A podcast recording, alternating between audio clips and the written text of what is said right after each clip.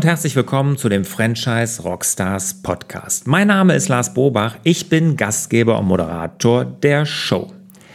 Heute habe ich einen Namensvetter von mir zu Gast, auch einen Lars, und zwar den Lars Eckert von der Paulaner Brauerei oder besser gesagt vom Paulaner Franchise-System.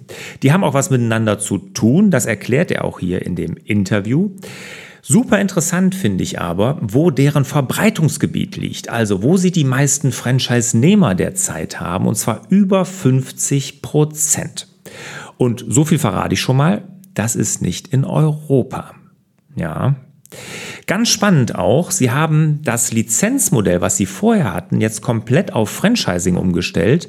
Und das aus einem guten Grund. Und den Grund, den verrät er hier auch in dem Interview. Also es gibt wirklich spannende Inhalte. Und deshalb hören wir jetzt auch direkt einmal rein.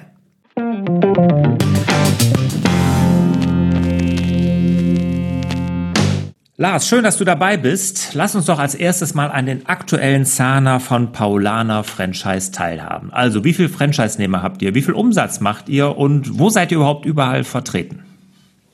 Ja, also Lars, erstmal herzlichen Dank für diese Einladung zu dem Podcast. Ähm, wir haben knapp 50 Betriebe international in einem Lizenz-Franchise-System. Wir betreiben übrigens auch ein eigenes Bräuhaus in Singapur, äh, was wir 2017 als Flagship für Asien auf unser neues Architekturkonzept mit einem neuen Marken- und Kommunikationskonzept umgebaut haben.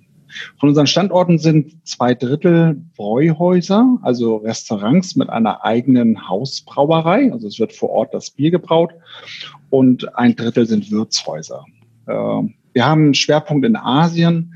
Asien haben wir über die Hälfte unserer Standorte, ist damit unser stärkster Markt äh, gefolgt von den US-Staaten mit rund ein Viertel unserer Standorte. Wie viel habt ihr denn in Deutschland? Wie viele Standorte? Ja, wir haben jetzt äh, einige Standorte schon in Deutschland. Äh, nach dem neuesten Ventures-Konzept haben wir jetzt einen in Berlin aufgemacht. Ja. Okay. Und äh, ja, über die Umsetzung unserer Ventures-Partner machen wir generell keine Angaben weil die immer auch gar keinen Stress haben hier mit Food Service, Top 100 Ranking und so. Äh, ich kann aber sagen, dass wir rund 2000 äh, Mitarbeiter in unserem Netzwerk haben. Und wenn du hier nach München fragst, wir sind hier im Headquarter München mit dem Thema Franchise 16 Mitarbeiter. 16 Mitarbeiter. Jetzt erklär mal ganz kurz jemand, der das Paulaner Bier kennt, das werden ja sehr wahrscheinlich alle sein, die hier zuhören. Ähm, was hat Paulaner Bier mit Paulaner Franchise zu tun? Oh, das ist eine, eine ganz, ganz enge Verbindung, logischerweise. Und wir sind mit der Palana Ventures Consulting GmbH, wir nennen das kurz PFC, eine hundertprozentige Tochter der Palana Brauereigruppe mit Sitz in München. Und äh, mit Bier Braun kennen wir uns schon seit 1634 aus und mit Bräuhäusern seit 1989. Ja.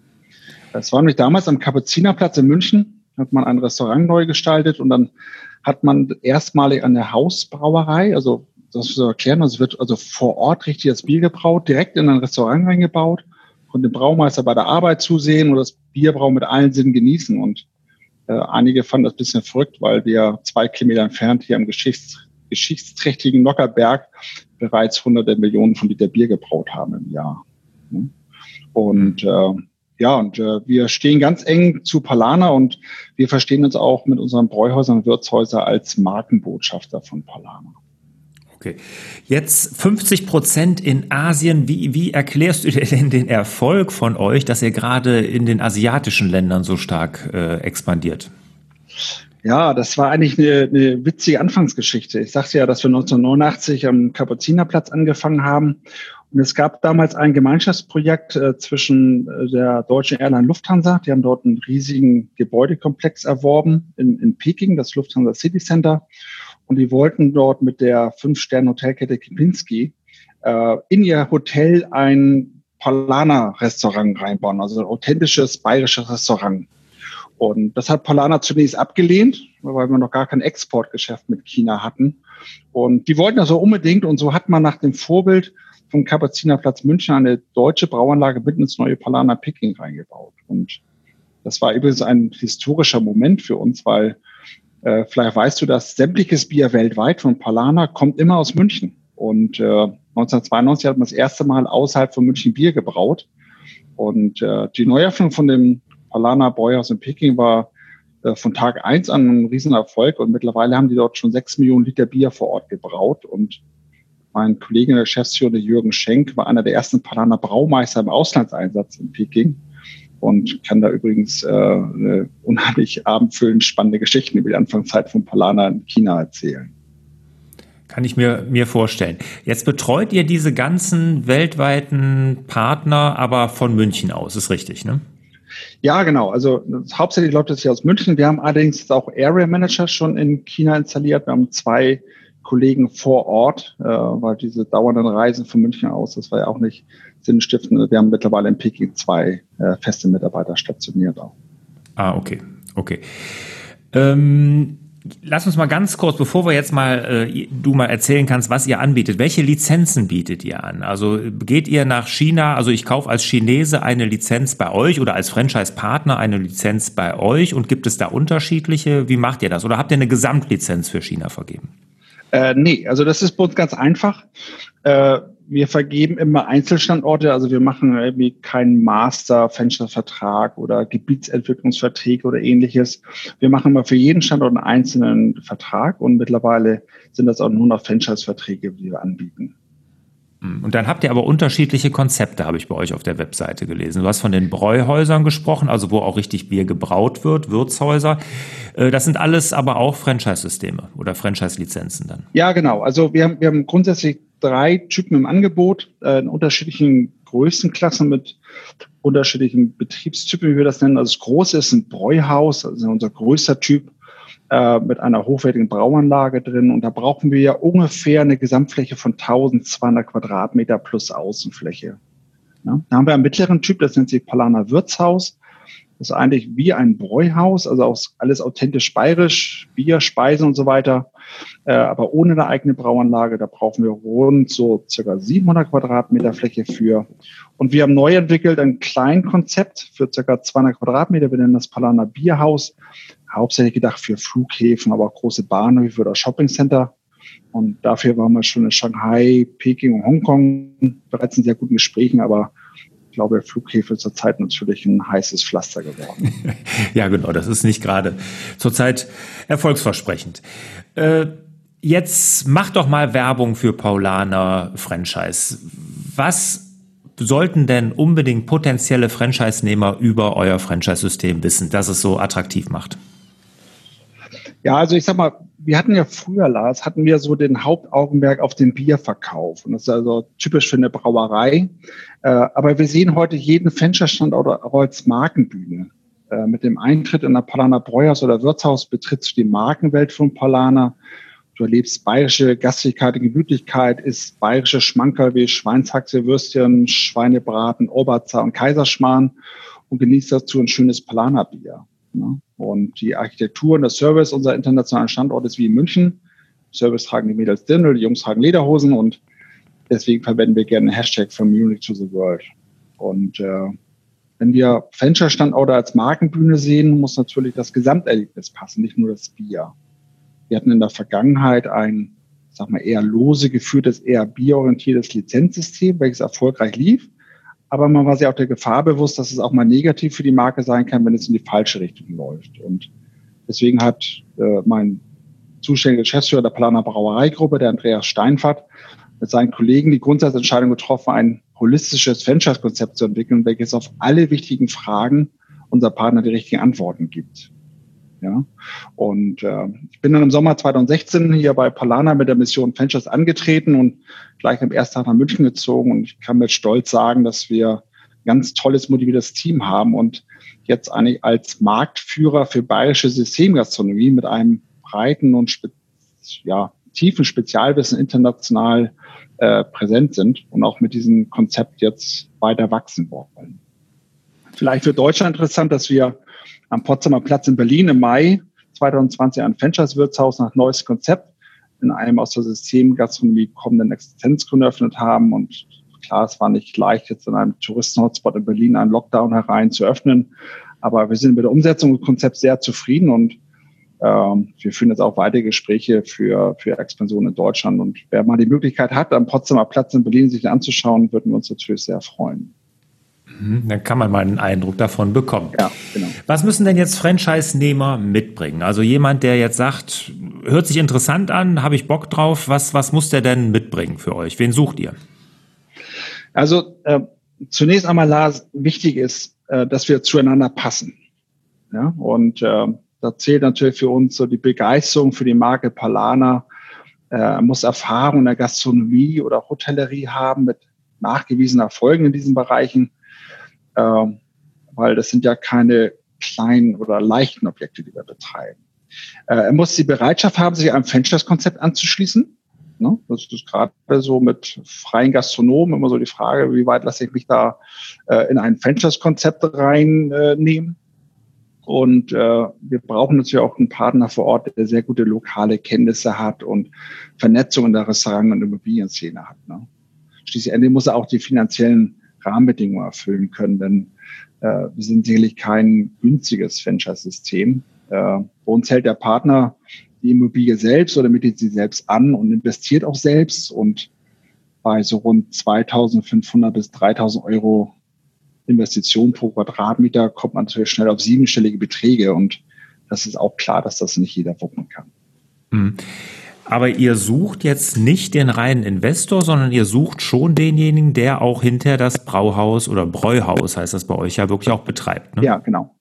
Ja, genau, genau, richtig. Also äh, reine Investoren, äh, das, das hilft uns nichts. Das macht zwar glücklich, weil wir dann jemanden haben, der Investitionen trägt, aber wichtig ist, dass es ja auch gut betrieben wird. Und äh, das ist nicht gerade die Stärke für Investoren. Da brauchen wir gute Operations-Leute. Und äh, manchmal gibt es das zusammen, dass Investoren und Operations-Leute zusammenkommen. Da wird zum Beispiel ein neues Projekt in, in Budapest, was wir äh, in der Pipeline haben. Aber in der Regel suchen wir Leute, die gut die Dinger betreiben können.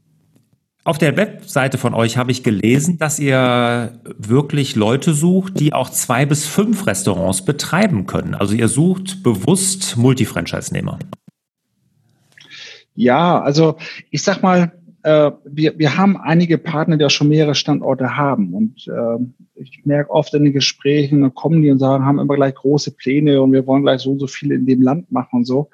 Äh, ich sage dir, dass wir nur Einzelfranchise-Verträge machen und wenn sich das dann gut entwickelt, wenn die Partner zufrieden sind, ja, äh, dann er, ergibt sich das nächste. Ja, äh, wir haben in Shanghai zum Beispiel eine Partnerin schon seit langen Jahren, geht jetzt gerade jetzt äh, trotz Corona äh, einen fünften äh, Palana in Shanghai aufgemacht. Wir haben mit Pauline Zhang eine Partnerin, die in Guangzhou ihren vierten Standort aufgemacht hat. Äh, Moskau macht jetzt äh, nach zwei Bräuhäusern ein weiteres Wirtshaus. Ähm, das ist natürlich für uns gut, wenn wir Partner haben, die sagen, okay, ähm, äh, wenn der eine läuft, dann mache ich auch gerne mehr, weil das natürlich für uns auch leichter ist, weil dann wissen wir schon, was wir für einen Partner haben und wenn wir dann einen zweiten, dritten machen, dann wird das in der Regel auch erfolgreich werden. Jetzt hast du das System aufgebaut vor, ähm, du hast damit angefangen, ne? Vor vier Jahren, habe ich richtig verstanden. Äh, nee, das ist vielleicht ein bisschen zu verkürzt. Also wir, wir machen das ja seit 1989 und äh, aber als Lizenzmodell, äh, nicht als äh, Franchise. Als, als Lizenzmodell, richtig. Und äh, wir haben das jetzt alles in den letzten vier Jahren alles komplett auf Franchise umgekrempelt. Das war auch ein riesen, riesen Akt, muss ich sagen.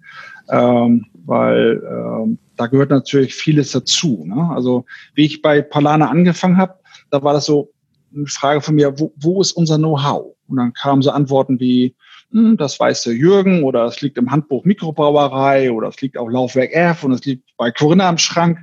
Und äh, wir hatten schon viel Know-how, aber eben noch nicht sauber strukturiert und teils sehr personenabhängig. Also, und dann habe ich gesagt, hey, was, was ist so unsere Idealvorstellung? Was ist Pflicht? Was ist Wahl? Was ist Kür? Was sind lokale Adoptionen? Was braucht der Partner? Wie vermitteln wir das Know-how?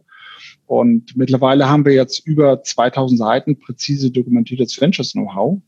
Und, äh, und über unsere Online-Plattform kriegen die Partner sämtliches Know-how zur Verfügung gestellt, ob das mit PDFs, Excel, Videos, JPEGs, TIFF-Dateien, PowerPoint, ZIP, InDesign oder sonst was ist. Und äh, äh, wir können jetzt wirklich sagen, dass wir in dem Bereich bayerische Systemgastronomie weltweit der Marktführer sind. Hm. Wie seid ihr denn darauf gekommen, von Lizenz auf Franchise umzustellen? Wo seht ihr da den Vorteil? Ja, das ist so das Thema Markenbühne. Ne? Also ich sag mal, äh, das haben wir früher ganz gut hinbekommen und haben auch ganz gute Partner gewählt. Aber uns war natürlich auch klar, äh, äh, wenn wir eine Markenbühne haben wollen und man betritt ein Palana Ventures Objekt, dann soll das von vorn bis hinten stimmen. Und halt nicht nur das Thema Bier, sondern das Gesamtkonzept dazu gehört auch Küche und da gehört Service, Operations, alles gehört dazu.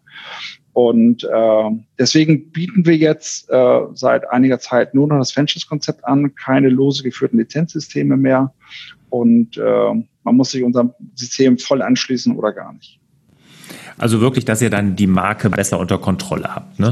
Ja, richtig, genau. Höre ich daher raus. Ja, genau. Jetzt äh, lange Erfahrung im Lizenz, aber auch im Franchise-Bereich. Wo würdest du denn sagen, was war so die größte Herausforderung, die ihr da als Lizenzgeber oder Franchisegeber auch hattet und was habt ihr daraus gelernt? Oh, ich glaube, äh, unsere größte Herausforderung war New York. Äh, äh, wir hatten ja mal einen Breuhaus in New York und es heißt ja so schön, if you can make it there, you can make it everywhere. Und aus heutiger Sicht sagt man, äh, sagen wir lieber, don't make it there. Ähm, okay. Äh, äh, unser damaliger CEO von der Gruppe wollte unbedingt Palana Breuers in den USA haben und wir waren im Stadtteil Bowery, das ist so oberes Manhattan, angeblich total upcoming und manche meinten, in ein paar Jahren werden die Mieten unbezahlbar. Und äh, für uns war das eine Herausforderung, weil es gibt das sogenannte Tight House Law, also eine strikte Gewaltenteilung zwischen Produzent, Großhändler und Betreiber. Das kommt aus der damaligen Prohibition heraus. Deswegen haben wir da viel Gehirnschmalz und Anwaltskosten in die Entwicklung der Verträge stecken müssen. Äh, unterm Strich kann man sagen, es haben sich die Erwartungen an die Betreiber und die Umsatzzahlen bei weitem nicht erfüllt. Und obwohl es von uns aus viel Unterstützung gab, wir haben sogar externe Berater eingesetzt, Leute von München noch entsandt, Letztlich haben wir nochmal einen Betreiber gewechselt, aber als dann die Mieterhöhung von über 20.000 Dollar im Monat ins Haus flatterte, hat der neue Betreiber dann auch den Stecker gezogen. Aus heutiger Sicht wäre etwas weniger Prominentes als New York vielleicht besser gewesen, denn die Affinität zu deutschen Bier ist in einigen Regionen der USA sehr stark ausgeprägt. Und unser Learning daraus ist eigentlich, äh, lasst sich bei der Standortwahl nicht von großen Namen oder anderen Interessen locken, höher einfach auf dein Bauchgefühl. Das wundert mich sehr, weil als ich das letzte Mal in New York war, und das ist jetzt allerdings auch schon zehn Jahre ungefähr her oder acht, neun Jahre, da war nämlich direkt neben meinem Hotel war ein mhm. Biergarten, nannte mhm. sich das jetzt nicht von mhm. euch, ich weiß auch nicht, von mhm. wem der war, keine Ahnung. Ich weiß nur, dass es ein mhm. Biergarten war und da mhm. hast du überhaupt keinen Tisch mehr bekommen. Nicht, dass ich da rein ja. wollte, ich meine, das kann ja. ich ja hier aus Deutschland, oder muss ich nicht nach New York für fahren, aber ähm, der war brechend voll, da hat man überhaupt keinen Platz mehr bekommen. Ne? Also ja. deshalb, wie, wie erklärst du dir, dass es dann bei euch da nicht funktioniert hat? Ich, ich glaube, dass wir in, im Bereich der Standortwahl da äh, zu viele Kompromisse gemacht haben und wir haben auch zu viele Kompromisse bei der Betreiberauswahl gemacht. Ah, okay. Ja, gut, also, dass das, das grundsätzlich deutsches Bier in Amerika gut laufen kann, davon bin ich fest überzeugt. Jetzt lass uns mal in die Zukunft gucken. Was hat denn Paulana Franchise in der Zukunft für Projekte am Start? Also was, was wollt ihr machen? Was ist in der Zukunft von euch zu erwarten? Ja, also grundsätzlich wollen wir natürlich, wenn wir so ein Franchise-Konzept jetzt fertig entwickelt haben, das auch weiter multiplizieren und weiter wachsen. Äh, das heißt auch in neuen Ländern, um unsere internationale Präsenz weiter zu erhöhen. Ich weiß nicht, ob du weißt, dass wir mit Palana ein Exportgeschäft in 70 äh, äh, Länder haben und grundsätzlich diese Länder für uns in Frage kommen. Wir werden aber trotzdem dabei bleiben, unsere Standorte und die Partner sehr sorgfältig auszusuchen. Ne? Ähm, wir sind natürlich jetzt ein bisschen Corona geschädigt in der Gastronomie weltweit. Und äh, äh, wir haben dies Jahr noch äh, neue Palaner Wirtshäuser in Macau, also das Glücksspielparadies der Chinesen und in Moskau und dritten, äh, sowie ein neues Bräuhaus in Amati, das liegt in Kasachstan, was wir dieses Jahr noch eröffnen wollen. Und Anfang des Jahres äh, steht gleich ein Riesenprojekt an, das ist ein neues Bräuhaus in Foshan, das ist im Süden von China ja, großes Bräuhaus, riesiger Hotelkomplex mit tausend Zimmern, Shoppingcenter dran und alles. Und da werden wir Ankermieter in der Gastronomie, da freuen wir uns sehr drauf. Ne? Aktuell haben wir natürlich viele Gespräche international erstmal auf on hold oder abwarten gesetzt, weil so Indien, Philippinen, Südkorea, äh, da warten wir jetzt auf die Aufhebung der Reisebeschränkungen. Ne? Denn sowohl die Besuche für uns vor Ort als auch die Besuche der Bewerber bei uns in München sind zurzeit noch nicht möglich. Klar, wir versuchen jetzt viel über Videocall zu machen. Ne? Das war übrigens auch schon gängige Praxis vor Corona. Aber so ein richtiger Ersatz für Besuche im jeweiligen Land ist es nicht. Es ist eher so zum Überbrücken und Kontakt halten. Ne? Also manchmal schmunzel ich, weil es gibt so welche, die sagen, na, du brauchst ja jetzt nicht mehr reisen, es gibt ja jetzt Videocalls, da kann ich also wirklich nur schmunzeln. Es ist und bleibt bei uns ein People-Business, was von persönlichem Kontakt, Kenntnissen des Marktes vor Ort, Wertschätzung und Vertrauen lebt. Ja, ja. Kann ich äh, unterstreichen. Sicherlich hilft das viel, Videokonferenzen und alles, ne, aber der persönliche Kontakt kann das nicht hundertprozentig ersetzen. Also ich höre raus, ihr wollt weiter expandieren. Natürlich, die Corona-Zeit hat euch da erstmal Strich durch die Rechnung gemacht, Wundenlecken ist angesagt, wie bei allen Gastronomen und danach mal gucken, wie es dann weitergeht. Aber Expansionssegel habt ihr auf jeden Fall gesetzt. Schön. Ja. Lars, erstmal vielen Dank bis hierhin. Kommen wir mal zu den Schlussfragen. Bist du bereit? Ja, klar.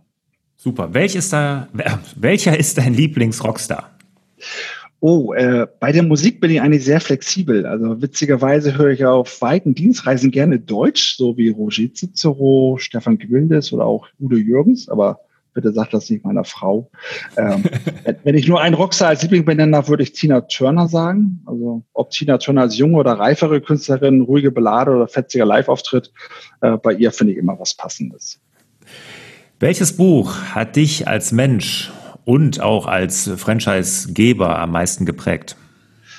Hm, da gibt's auch verschiedene. Hängt immer so ein bisschen von der persönlichen und beruflichen Situation sowie der Lebensphase ab.